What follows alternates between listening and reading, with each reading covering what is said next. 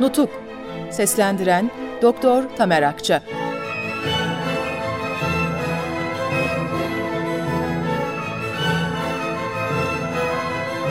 18. Bölüm Erzurum Kongresi'nde görülen kararsızlıklar.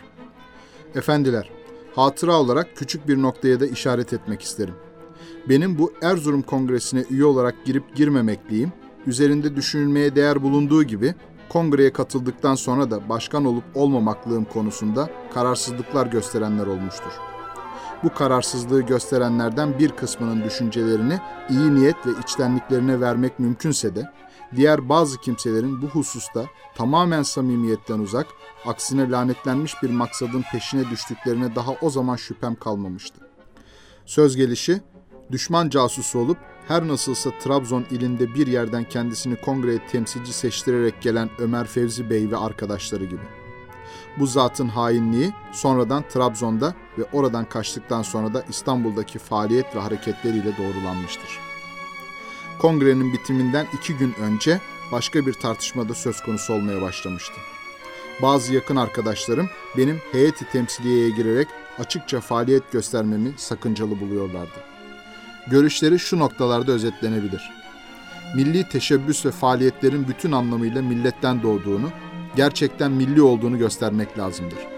Bu takdirde yapılacak teşebbüsler daha güçlü olur ve kimsenin kötü yorumuna ve özellikle yabancıların olumsuz düşüncelerine fırsat vermez.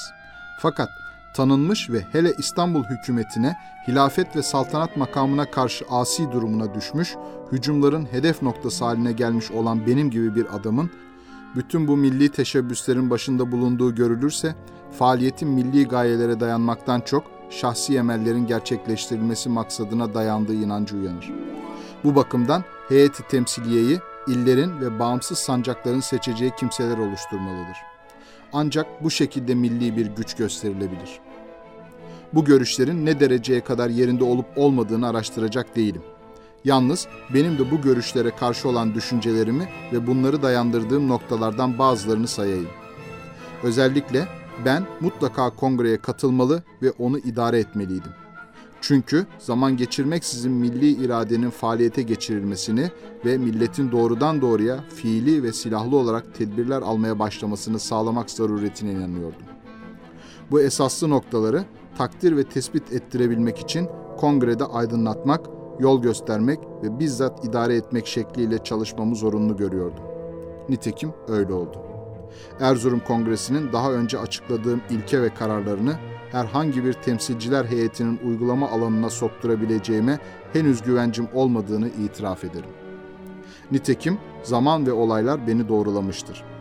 Bundan başka daha Amasya'dayken karar verilip de millete her türlü vasıtayla tebliğ ettirdiğim Sivas Genel Kongresi'nin toplanmasını sağlamak, bütün milleti ve memleketi yalnız bir heyetle temsil etmek, ayrıca yalnız Doğu illerini değil, vatanın her köşesini aynı dikkat ve duyarlılıkla savunma ve kurtarma çarelerini bulmaya çalışmak hususlarını herhangi bir heyetin gerçekleştirebileceğine inanmadığımı açıkça ifade etmek zorundayım.